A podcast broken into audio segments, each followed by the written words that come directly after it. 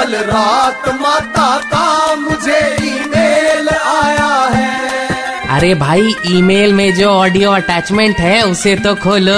हाँ तो मैं क्या कह रही थी, मौजूदा हालात में ढीली ढाली इकोनॉमी की वजह से मेरे कई सुपर रिच भक्त खुद को मिडिल क्लास कहलाने पे मजबूर हो गए हैं। ऐसे कैसे माता, वो झूठ भी तो बोल सकते हैं।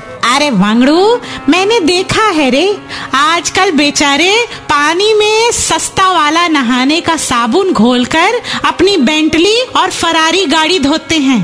खैर, कल रात मेरे भक्त बिजनेसमैन मोंटू पाकड़ाशी का कॉल आया था। मोंटू कह रहा था, माता आजकल धंधा पानी मंदा चल रहा है, समझ नहीं आता खुद को अपर क्लास में इंक्लूड करूं या मिडिल क्लास में। मैंने कहा, मोंटू जिस दिन तू रेस्टोरेंट में खाना खा के बिल चुकाने के बाद अपने मुंह के साथ साथ अपनी कमीज के पॉकेट में भी मुट्ठी भर मुफ्त का सौंफ रखने लगेगा, समझ ले तू उस दिन से मिडिल क्लास हो गया रे, वरना you are still upper class.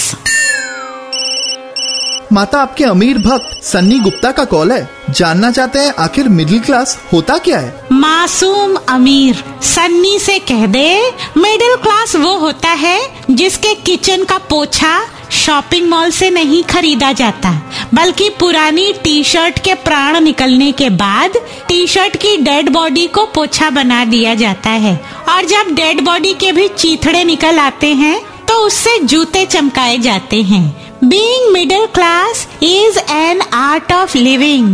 थोड़ा है, थोड़े की जरूरत है।